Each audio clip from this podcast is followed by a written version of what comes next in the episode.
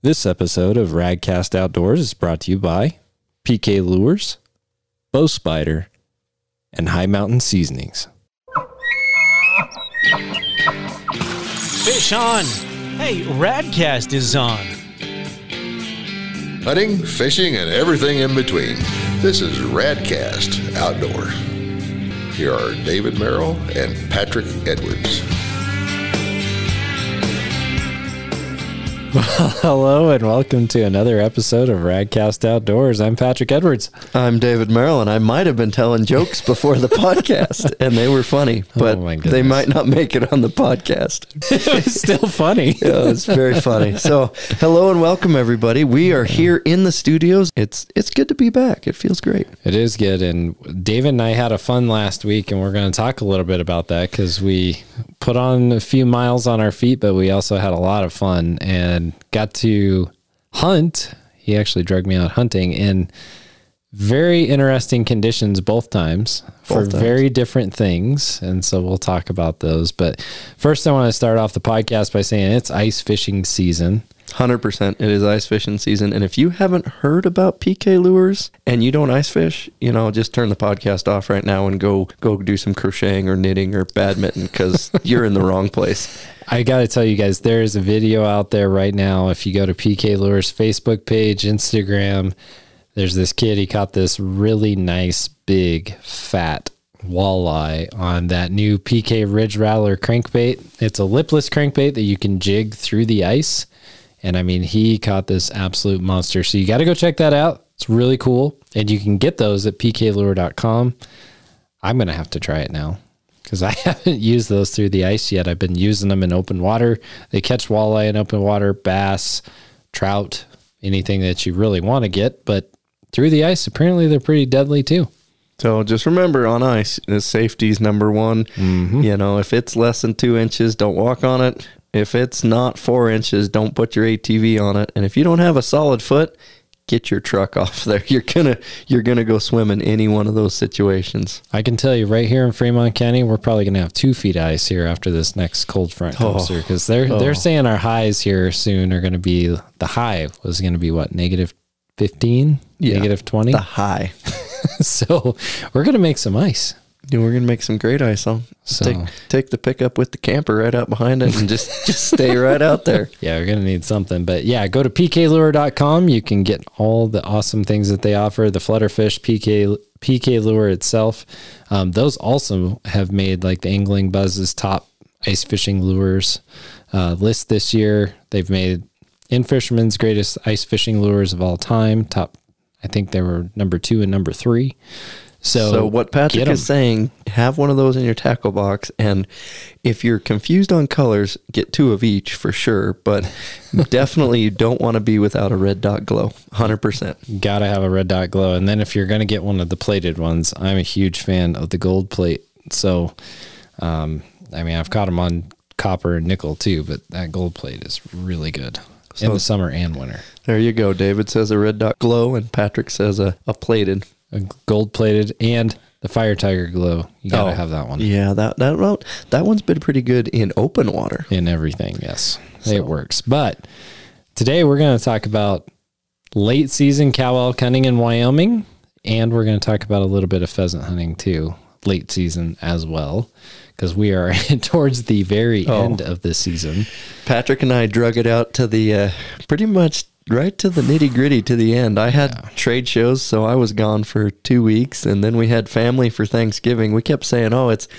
You know, we both. Uh, I, I twisted Patrick's arm and got him to put in for a late season cow. I'm like, we can go get you a cow, and it was kind of self-serving, Patrick. That way, I didn't have to drag you around during bull elk season. Oh man, I can tell you guys, just being around horses, the little bit that I was on the cow elk hunt, I don't know how long I would last on a full like three or four day, five day, six day hunt with with horses, just because I'm deathly allergic. But to his point, the season opened what November fifteenth, ended December fifteenth. And we pushed it until December 12th, I think, is when we Was the I first day we went out, and you harvested yours. So it's like, you know, we pushed it to the very end, but it's we just have busy schedules. We've been traveling. It's been it's been crazy, but I'm really glad that David talked me into doing it and we'll talk a little bit more about that later and the different reasons. But we went on a Monday. I took the day off. David's like, let's go. He had his horse trailer when I got here. He was getting the horses, which didn't want to cooperate because they knew they were going to have to go work. But we got got a couple of horses and loaded them in the trailer and the ATV, and we headed down the road. Yeah, I could have been a little more prepared and had corralled the horses up the night before, but, But, you they've been. just got back from Vegas. I got back a from. Vegas Sunday night, and we went out Monday morning. And I could have been like, "Yeah, I need to go corral them," but I, I figured typically they they like to hang out in water, and you know I've got loafing sheds up here on the front of the property, and then the very very far end. Now that it's uh, frozen, I let them onto my hay field, and we what I do here in Wyoming is we get the first cutting off, we bale it, grow the second cutting, let it stand until the ground freezes, and then I just feed it on the field standing. We don't cut it, don't have to. So that that works pretty good. But again, the horses when I got up at four thirty in the morning to get ready were at the other end of the property. So Yeah, so we got them corralled though, and we headed down the road, and you know it was a beautiful day when we started. I, I know we pulled in, and you could tell, and we knew of the forecast, like it was gonna snow. just, And just say it was gonna, it was gonna happen. the biggest thing with hunting is you do need to watch the weather. You need to be prepared. I mean, fire starter for sure. Safety is again. I, I'm I harped on it about the ice. I'll harp on it, but it's the things that you don't know will kill you. And for sure, you know, if we were been gone up there in jeans and a cotton t-shirt and been like, oh, it's a sunny, nice day, and not check the weather, it was nice when we started out. It was it was a somewhat cold, but it, was, nice. chilly, but it wasn't bad. Like sun was out, fairly blue sky, but you could see the snowstorm on its approach. I mean, it, where we were hunting, you could you could see for miles, so we could see it coming, and it was fine. It was no big deal. We got out on the ATV. David's like, "Let's go do some glassing." He knew a spot where we could get to some high ground, so we went up and we surveyed the landscape, and it wasn't long, and you spotted a whole bunch of elk, didn't you? Yeah. Knowing the country and knowing the terrain is kind of half the battle. You know, going into a new area and a new spot, my biggest piece of advice is the elk utilize about 10% of their habitat. So you need to quickly go through 90% of it looking for tracks, looking for sign, looking for evidence, right? And you can do some e scouting where you can look at where is those roadless areas? Where is the shelter belts where just like pheasants, just like trout, just like anything, they're going to respond to pressure and go where the pressure isn't, right? I mean, I think of fishing a reservoir. If you can mm-hmm. get some structure where those fish can hold up and get A out of the currents and B, you know, have some protection, they're, that's where they're going to be, right? On a mm-hmm. point, on an outcropping. Pheasants the same way. They're they're not going to be in the middle of the cut cornfield. They're going to be in some good thick cattails somewhere where especially this time of late season pheasants, they're they're going to be on private land in the good thick cattails, right? But same thing with elk is you need to quickly go through a lot of ground to kind of find and case in point with these elk, once we found them, you harvested yours and then I went and harvested mine and they were still there after I left.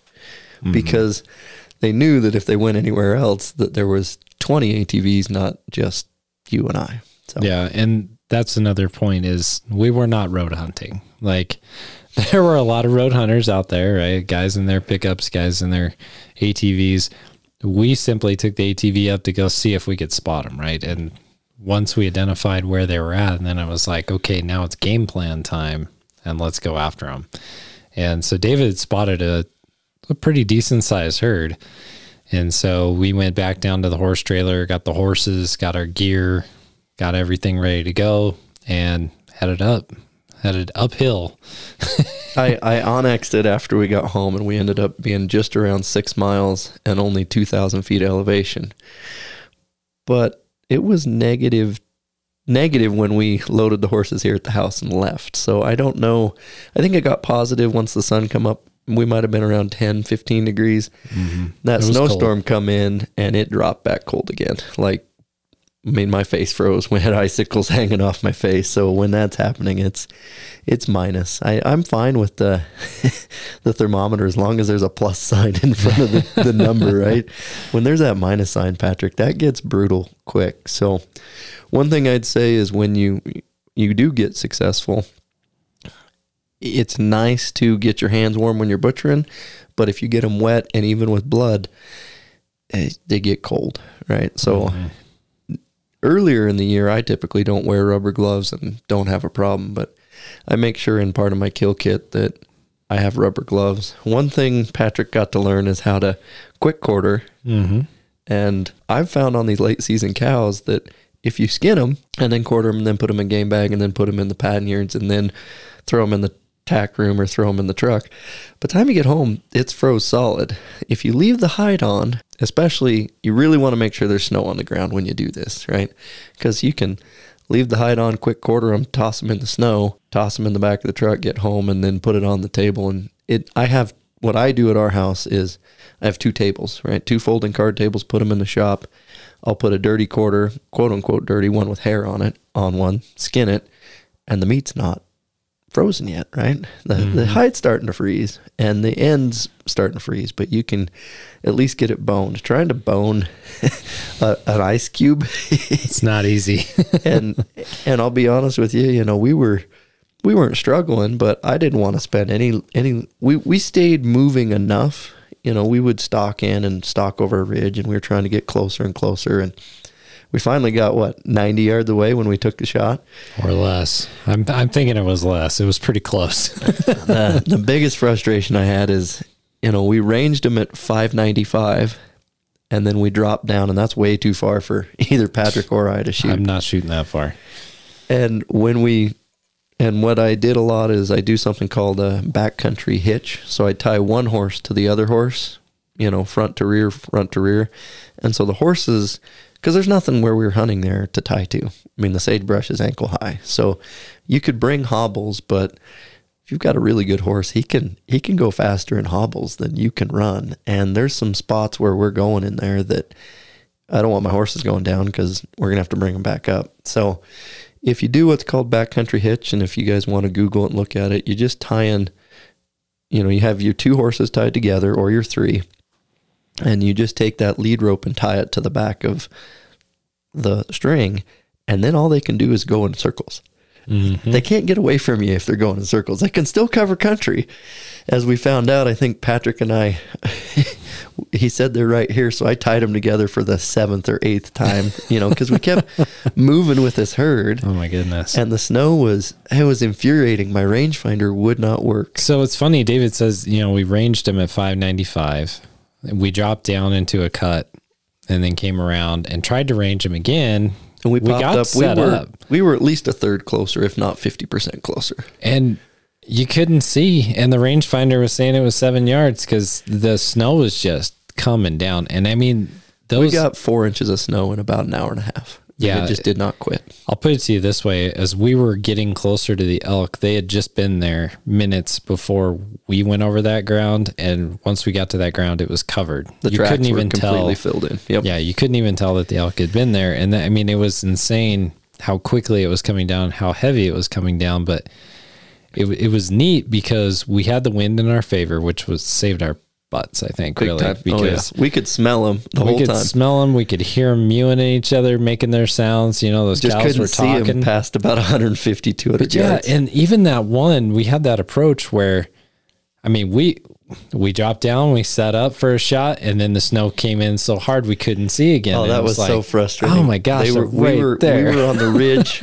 and they were all on the face of a whole nother, and it just the whole hill disappeared. And I mean, Yeah. we were ready if we just Oh, I was needed, totally ready. and it was 220, 240 Maybe, yards, maybe. yeah. I mean, it wasn't. And so finally, we we went on the same side that they were on and crested the top, and they were up on this big flat. and We're up there, and they had turned around and started feeding the other direction because they kind of, I mean, they covered about a mile and a half while we were doing all these stocks. and Right. so they had found their spot that they were going to stay for the night. And what's interesting is Patrick and I, we got that first one harvested, and they moved 800 yards down the ridge, and we dropped off the mountain a little bit, and the snow quit. I mean, mm. remember we could see. Yeah. We got back to the truck. It started snowing again, but there was a hour or two hour break early afternoon, and I thought really hard about going and getting another one. I actually m- marked them on the onX right there. And the next morning, I grabbed another good friend of mine, Mr. Steve Sullivan. I, he was off work, and I called him and said, "Hey, I got to go kill an elk. You coming? and the sad part about that, Patrick, is you and I had a relatively painless experience, right? Relatively, yeah. I mean, we had the horses 10 yards behind us when we shot, and they, they weren't too happy about that, but they, They, did all the down. work. And they we- did all the work. We walked them right up there and quartered your, your elk and tossed it in the panniers, and we walked out of there. And it was, I will say, it was, uh, you know, a little over six miles, and that was there. There's a reason nobody else is in there doing that because it at those temperatures. It was good exercise too, I'll tell you, because like some of that ground is pretty rough. Like even for the horses, I mean, it's super rocky, and some of it is just not ideal for walking. period. It looks relatively because there's no trees, right? It looks, easy. Yeah, You're if you like, look at it on on onX, it's like, oh, this is easy stuff, and then you get there and you're like, hmm, that doesn't look so easy now. the thing to remember is walking in that snow is like walking in sand. It it Yeah. really so Especially that because it was just so cold that it was like sand. I mean, it wasn't the kind of snow that you could actually pack down and make into something. But what I thought was really cool is, you know, we had multiple attempts to get to where we could make a shot and it just wasn't working out. Either snow, whatever the condition, we just couldn't couldn't get it. Kept after it. Persistence pays off, right? So I'm I'm coming up. David's behind me with the two horses. We're coming up this hill, and I look, and they are right there. And I mean, clear as day. I can see them. I'm like, okay. And I look back at David, and I'm like, they're right here. I can You know? still remember your the excitement on your face of they're right here. Yeah. I mean it's it wasn't it wasn't no more need to hey how far is it where's the rangefinder they are right here and they're coming at us at this point so and I shot a real big cow. You did? She's a gorgeous cow, and uh, you know, and it was a clean shot too, right? Like, and that and that was another nice thing is that the meat didn't get ruined, which was a big deal to me, and I'll, I'll get into that in a second. But like, I wanted to get as much meat as I could on this particular trip, and so the cow went down right where she stood, and you know, David and I went up and um, he showed me the quick quarter process, which was really cool because it's it's kind of similar to a quarter process that I'd done, except for obviously it's a gutless method where you know you're you're you're leaving all those entrails, all that stuff unexposed, which is pretty nice. And he showed me how to get the tenderloins out, which was really neat, and so that was a cool learning experience for me. But I'll tell you that elk meant a lot to me for a couple of reasons. One, I just haven't hunted hard or hunted much in years. But then also, uh, one of my buddies, um, he had lost his wife in a car accident. Um, and, and he's raising his three kids on his own. And I had told myself, I'm like, if I get this elk, I want to give him most of the meat to help him out. And so, like, it, like every failed stock, I was like, ah, it was frustrating, right? Like, I, I got to get this done. Like, I have had the one day. off, and that's the only day I can three get. days of season left Exactly. So it's like, got to get this done, got to get this done. And when I set up for that shot, I was like, this cow is going down on this shot. and I mean, I was zoned in and it worked out perfect. I mean, she, she dropped right where she was at. So it, well, you made it a great good. shot freehand probably 70 yards but still It was close. it, a was a, big close cow. shot. I was like, you're done. But as shot- far as shot placement, I mean, it was a little bit high, but not extremely high, and Right. it it took out. You know, it was right behind Those the shoulder where it should have been. Yep. It did lungs, and then it did a little bit of spine damage. And I mean, it, it dropped her right there. So. And the back straps were in great shape, so I didn't mess those up. So that was cool. And didn't hit either shoulder. Yeah. So, So I mean, it was great. I got a, a ton of meat off of that elk. So when we, well, we got to tell the rest of that story. So we packed these quarters on the horses, get down, and we're like, man, this is great. This is no big deal. We load everything into the truck and get the horses into the trailer, get the four wheeler back in the trailer. And then the roads on the way home were something else. I mean, you talk about nasty roads. We had a pretty perilous drive home because it was slick. well, that that night, the whole state of Wyoming got shut down with red roads, no travel, Yep. not not no change mandatory travel. Like It was no, it was the roads were shut, the Yep. gates were cut shut. I mean, you weren't going, and I've, I'm you know, lived in Alaska and got my CDL, and I, I would like to say that I can drive, right? I'm I did fifty thousand miles in the suburban last year, all over the place. you know, weather conditions and roads don't bother me, but I'll tell you what, that horse trailer was. We were fishtailing all over the place. That we pulled out on the main highway, and I've. It was. We did like 40 miles an hour on a 75 mile an hour road and it was white knuckle the whole time and i had it in four wheel drive and there was a couple times going up some hills that the trailer started pulling the truck back down sideways and i'm like looking at patrick like uh we might have to get out and push or hitch the horses up to pull up and get home and we we got almost a foot foot of snow that night here at the house Yeah, David and I were talking, and it was like, "Are you in a hurry to get home? Nope. Are you in a hurry? Nope. I just want to get there alive." and so we were, we were more concerned about keeping all the tires on the road and keeping us and the horses safe because it was just it was gnarly, and there were people that were wanting to pass and go fast, and that was fine. They could do whatever they wanted, but David and I were just going to take our time, and we and and we made it back safe. So that was the biggest thing, and then.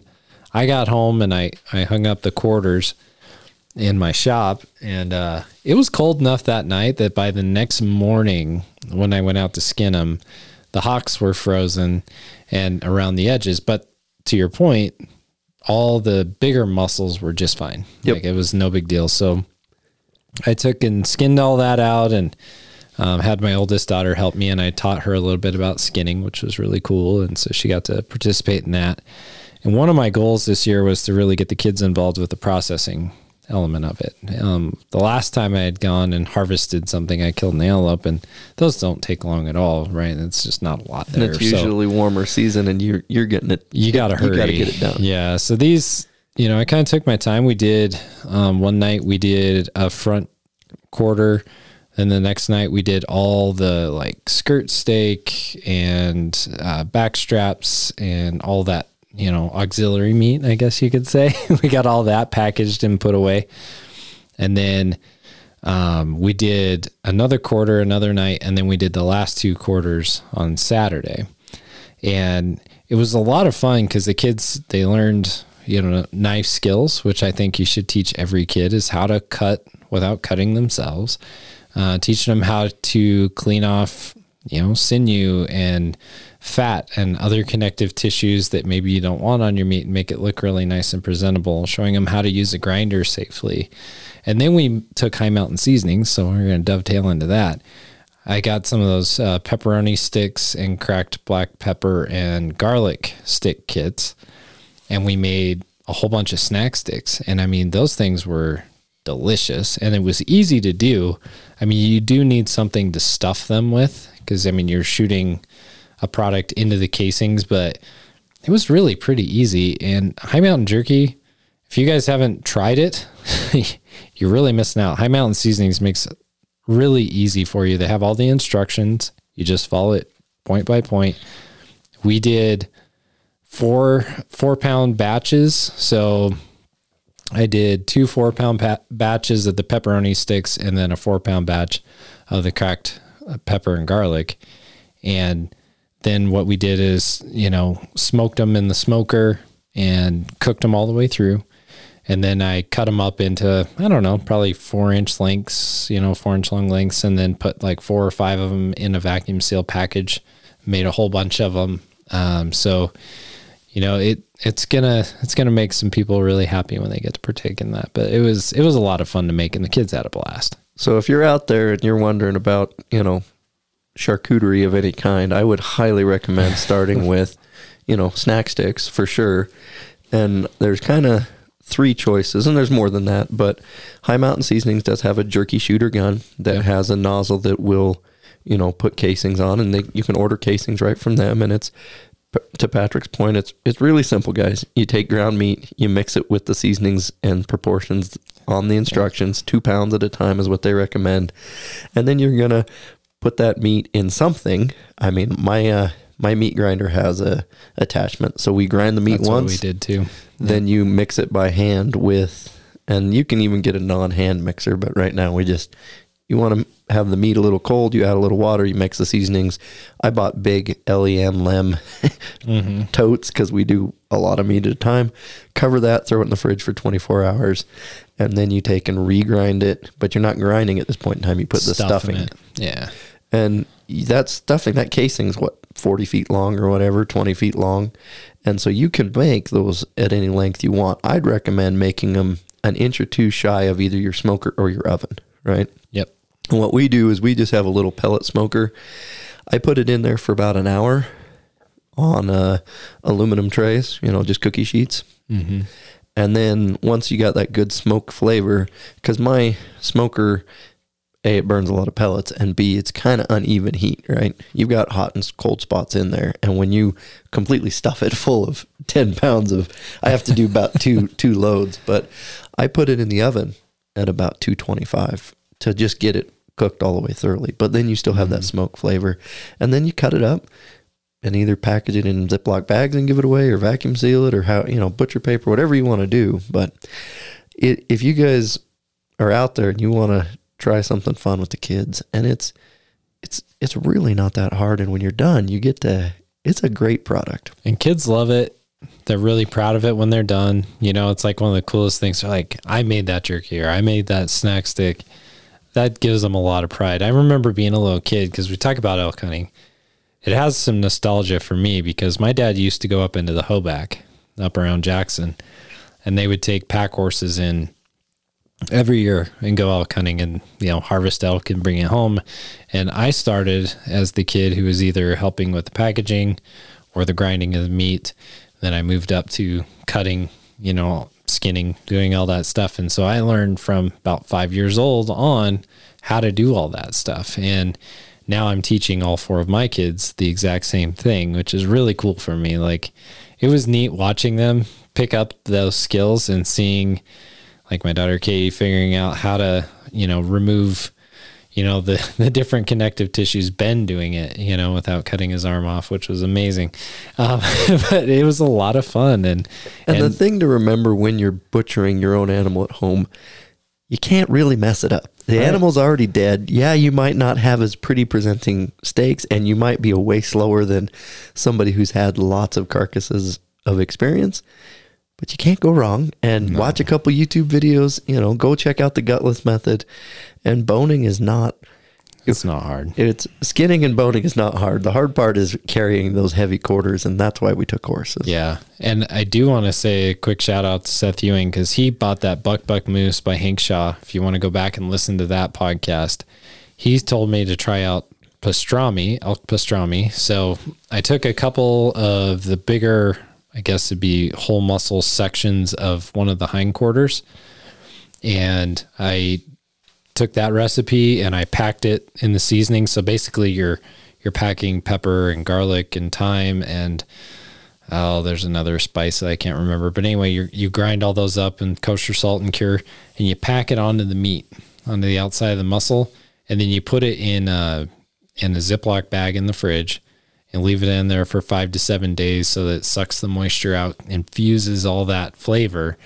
Then you take that and you rinse it, put it back into the fridge, let it dry, and then smoke it until it's cooked. And you have delicious whole meat pastrami. So then you just get your meat slicer out and you know, you slice your your lunch meat. But um, I'm really excited about it, man. It's it's in the fridge right now, and I am like, mm, how many days has it been? I can't wait to try this. But it's just so much more fun when you're doing that. And cow elk are great for that, especially late season, right? The temperature is ideal right now as opposed to September. So you have a little bit more time to process and you can have fun with it, right? You can say, I think I'm going to make some pastrami's with some of those bigger muscles or I'm going to I'm going to make snack sticks over the weekend or I'm going to make whatever. I mean, the the options are endless. So I mean, get get you a knife and start. And yeah, we've talked about some nice equipment. You know, a meat slicer, a meat grinder, a sausage stuffer, a casing stuffer. Maybe even you know, I've seen they've got meat mixers that go on the front of your grinder that you can, mm-hmm. m- you know, and. I still do that by hand because I, I got kids and here get your cold hands in there. They, they kind of it's cold. I'm like, well, it's got to be mixed. Keep going. Yep. But you can start out with literally just a knife and some butcher paper Yep. and then you can expand from there. So I would really challenge anybody out there listening that hasn't decided to butcher their own carcasses. And if you haven't even decided to go hunting, I'd I'd challenge you to to pick up a pick up a, a weapon and get proficient and get your first tag and go out on a doe hunt or a cow hunt because success rates are high and lean clean protein is I mean we had chili two nights ago and last night I did a big elk roast stew with onions, celery, carrots, potatoes, bet that was mushrooms. Oh, it's so I had chili for breakfast and I had stew for lunch today and you know what? It was just fine. Yeah, we made.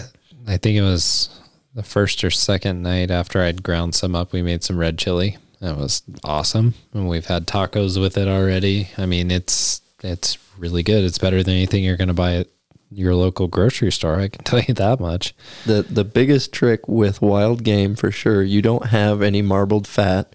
You don't have any of that saturated fat in the meat. It's pure pure clean lean protein. So cook it low and slow and Yeah. You know, don't dry just don't dry it out. You don't you don't got to kill it. It's not Yeah, it's not pork. It doesn't got to be 195,000 degrees and sizzled. You just got to kind of sear the outside and a little red in the middle is just fine. yeah. It's not going to hurt you as long as you took good care of it, right? Like, Oh, that's, yeah. that's the biggest thing. But I want to switch over. So we we got my elk out. Mm-hmm. Then you went in with Steve, and you guys You know, we had all that again? snow and we had all that horrible road conditions. And so I'm sitting here looking at a, a foot of snow at the house, and Steve has a nice new brand new sled, Polaris RMK 850. I'm not a sled guy, and I haven't been on one for two decades, but they're fun. Mm-hmm. But I'm like, you know, if we got that much snow here, I'm like, we should have enough that because it was borderline of. I definitely wasn't going to drive the truck and horse trailer any further. It was pull it to the trailhead, but we buzzed around a couple spots on the quad that were, you know, we were four to six inches of snow before it started snowing, and then it snowed another four inches. So they had, you know, I don't know, eight, ten inches of snow when we left.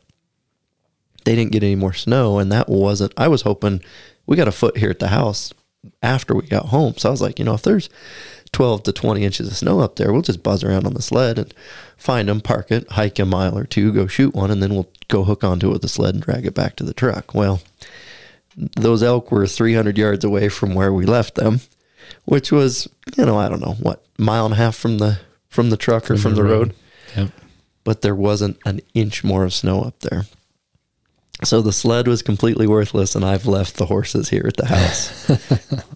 so uh, Steve and I just said, you know what? We're just going to go see if we can get one on the ground, then we'll worry about it. And worst case scenario, say it was three miles in knee deep snow, I would have quick quartered it, thrown the quarters on the snow, and come back up the next day with the horses. And, you know, I would have hauled a load in my backpack and got another load. But we quickly got my elk and we had uh, two or three false ridges. I, I snuck around the backside, popped over the top, thinking elk would be 200 yards away laying in front of me. And I'd look, oh, there's another ridge between us. So we mm. go around another one. I pop up and, oh, there's one more ridge between us. You just, there's so many little false crags and draws in there. So we finally, I knew where the main herd was that we'd left, and we were creeping up over this ridge, and it was going to be 250 yards on onX, is what it was going to be.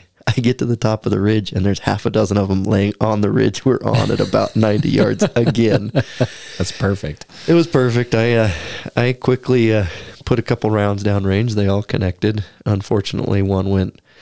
It hit kind of the elbow on the front shoulder, and then went into the ribs. Well, that bullet fragmented on the rib, and so that far short shoulder had a little bit bigger hole through it than I'd like. I I like you know if you can get nice close shots and you can pick your shots. And I thought about doing a, a different shot there that is very lethal, but I decided it was cold enough because it was colder than when you and I were up there I'm sure. that I went for the, the lethal quick shot. So I have a li- one shoulder that got a little bit of bloodshot and hole in it. It's not not the end of the world. Maybe lost three pounds of meat, two pounds of meat. So, but here my cow is down at your cow was down at noon, and we had it cut up by one. We were loaded up and down to the truck by about two two thirty. I think we made it home about four thirty, maybe five. I think it was like five. Yeah.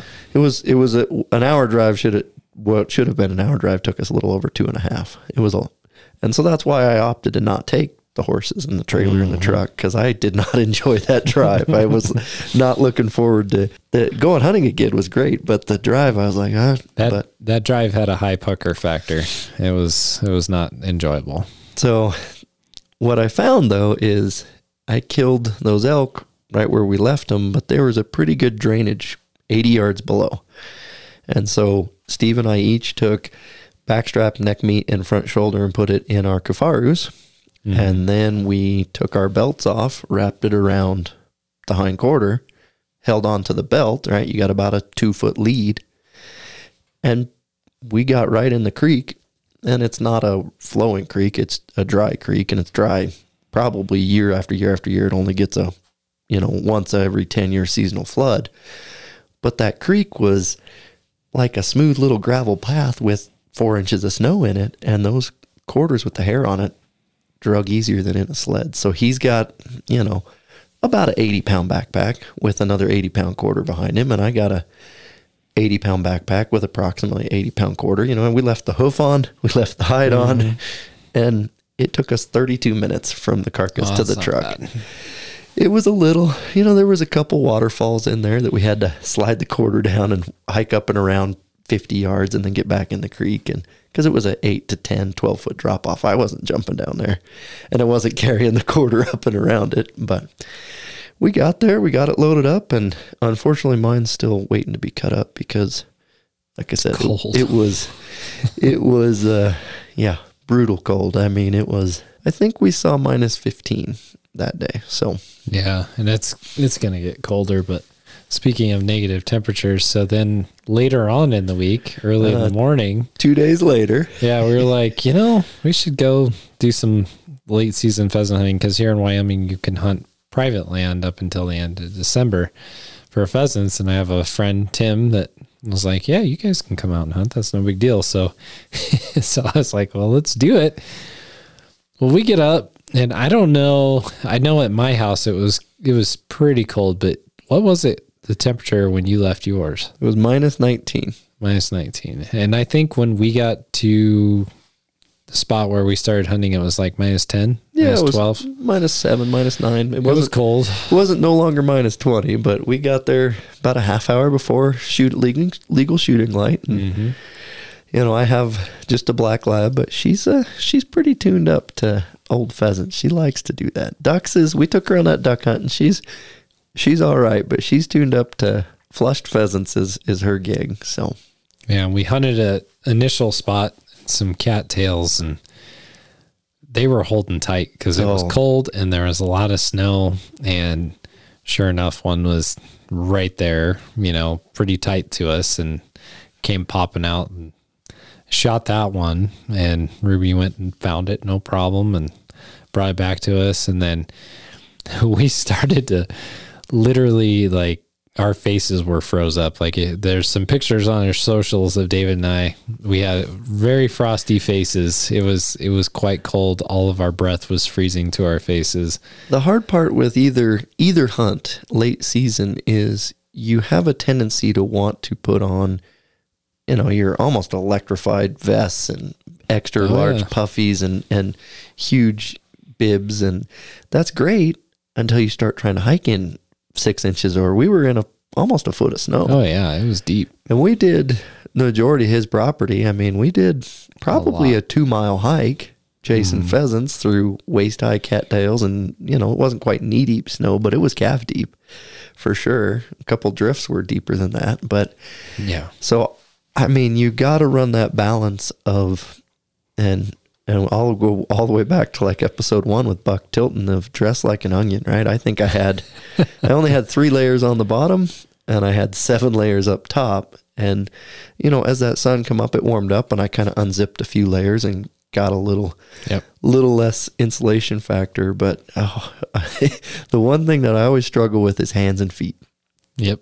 And it's trying to shoot a shotgun and keep your hands gloved. And then, oh, it's, it's, it's a, it's a battle for sure. So, you know, good gear makes it uh, a little more enjoyable. I have a uh, beaver fur hat. You might, guys might find a photo and check it out. But I'll tell you, I bought that when I lived in Alaska ten years ago. And when when there's a minus sign in front of the uh, the old temperature, you you put on that hat, and it's good to have the right layers and the right gear for sure. It makes a huge difference. And, you know, we had a lot of fun. We both ended up with birds and, you know, the, the dog had a blast. No pun intended there, but we had a really good time and we're going to hopefully make it one more time before the new year. But it's just so fun to get out there, even though it was brutal, cold, and kind of miserable. We had a blast. We had a lot of fun and we got to shoot some birds and we get to make something. So I don't know what you're doing with yours, but my pheasant, we're going to make a, a pheasant paprikash, which is something I've never done, but it's in uh, one of Hank Shaw's books. So I was like, you know what?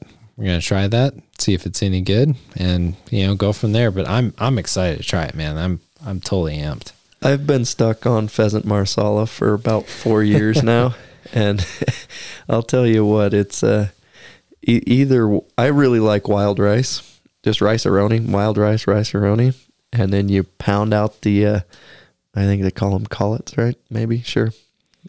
I'm I'm not the I'm not Mr. Buck Buck Boots, but uh, I take a can and roll the the uh, breasts flat, so they're the mm-hmm. same uniform thickness, and then I just follow the pheasant marsala recipe and pour pour mushroom sauce over top of a breaded, warm, fried fillet on top of rice, and then add some broccoli, steamed broccoli with butter. It's, it's one of the top two or three recipes. Sounds pretty good. It's I, I'll eat. I'll founder on that for sure. Yeah, I'm gonna have to come back and tell you guys what I think of this paprikash dish. But I've I've heard good things about that particular dish. It's kind of like an Indian dish. So I'm excited to try it. I'm gonna see if it's any good, and hopefully David and I will harvest a few more birds before it's all said and done. You need to do a Wyoming uh, turf and turf with some uh, elk backstrap, you know, on the barbecue, sliced thinly right next to your pepper You know what I was thinking about is doing some of our Alaskan salmon there you, you go. know, and- a, and- a and- true radcast surf and turf. surf and turf. Yeah, get get some Alaskan salmon, some cow elk, and have A a, party. Yeah, get get a little bit from the air, land, and sea, I guess.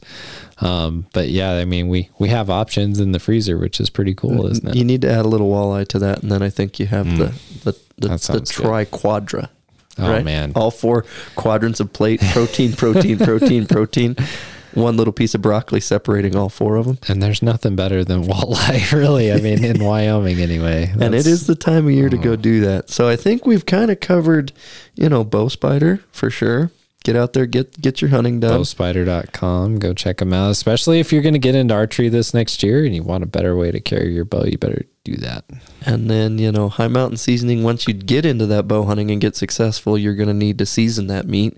And or if you're fishing, you might need to brine brine your fillets and smoke them. So Well, I was going to go with uh, once your tag's filled, you know, hunting's Oh, done, you got to go fishing, right? So you might as well get some PK lures and finish out the season with some ice fishing. And guys, seriously, it is that time of year. You got to try them out. If you haven't yet, I don't know what's going on. I don't know how I can convince you, but go to their Facebook page. Seriously, check out that big wallet. It's pretty cool. Uh, we work with really cool sponsors. We've got Mm-hmm. We really cool products. In fact, we're doing a really big cool giveaway on our socials with all our sponsors gear this this next little bit. So, you know, wherever you're listening to this, link over to the socials and get get signed up for the giveaway. I think there's five hundred dollars worth of swag. So There's a lot there. So there's PK lures, a variety of spoons, crankbaits, jigs, all kinds of stuff. The spin a jig, there's a few in there. Those are awesome this time of year through the ice. Tip it with a minnow. And then, you know, bow spider, you got a heck of a nice hoodie in there. I mean, I want that hoodie. I mean, that hoodie is sweet. There's a, the, and there's some hats, some shirts. mugs, glasses, I mean, some Hi Mountain Seasoning to to jerky kits, fish brine, seasonings, you name it. It's in there. So yeah, go check us out on the socials. You can sign up for that giveaway and hopefully you win it. I mean, it's it's a nice little package. I know some people have won some of our previous packages reached out to me and said this was really really cool.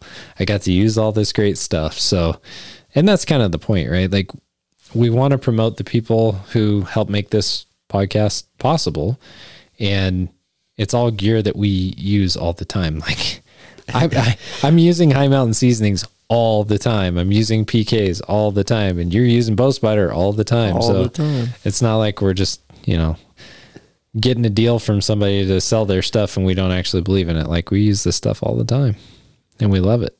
We do. So definitely uh, make sure when you're on those adventures, take a kid either fishing or hunting with you. Make time to do that. Yep. And teach your kids like if you and and don't overlook your daughters. You know, my my daughters are very excited about the prospect of hunting now after processing that cow elk, which is exciting to me, you know, cuz when I was a kid, hunting was something I was like super into and And they're old enough now. You can you could start with a doe antelope right behind your house, Patrick. Oh, yeah. I mean, and if you're out there, I don't care which one of the states you're in. There's going to be a youth hunting opportunity for your kids somewhere. I mean, I I remember Colorado, Oregon, Alaska. They all Wyoming. They all have either a kids fishing weekend, a free fishing weekend. They all have youth seasons. It's not rabbit hunting, squirrel hunting, like there's always something. And if you don't know where to start, I would say start with hunter safety Yeah. and go with your kid and ask questions and say, hey, where do we start? How do we start? This is you know, Patrick and I were fortunate that our dads kind of started at five, and, you know, our kids are fortunate that they're getting that same knowledge. But if you're 35 or 55 or 95 and you're listening to this and you think you might want to try it, I would start with your hunter safety class, you know, and then move on from there and ask questions and it's it's not impossible. And it's so rewarding when you actually harvest and you get to enjoy all that with your family. That's pretty pretty special. That's something that I've been just relishing over the last week of processing, you know, just watching the kids enjoy it and and be interested in it and getting to do it again was good too. It's been a bit. So, Big game hunting is definitely uh, there's there's a higher gear requirement and there's a pretty good level of commitment and there's a lot of work if you're successful. But totally worth it. freezers are full with cow elk meat and I already told good. you we had chili and stew and now there's going to be charcuterie and there's the sky's the limit when you have that kind of meat. So And I will tell you that pronghorn antelope still my favorite, but I'll tell you this cow elk is really good, and the tacos and the chili that we had, awesome. I I kind of har- harken back to the days of I wish we had bison everywhere, 30 million of them, and I, I'd go get a bison. But could Oh, you imagine the traffic jams? And bison don't care about fences; The they just go right through them. The, yeah, we don't we don't need elephants on the North American continent, and you know, wild free ranging bison is probably not the greatest idea. Yeah, but something to th- I, I do wonder about that sometimes. How cool it'd be to have more access to hunt bison, but I do love bison meat. That's some of the best stuff that you'll eat. It is superior meat. So, Well, we'll have to get you in on a bison tag, and we'll go bison hunting next. How about that? well, maybe you might be able to twist my arm. We'll see.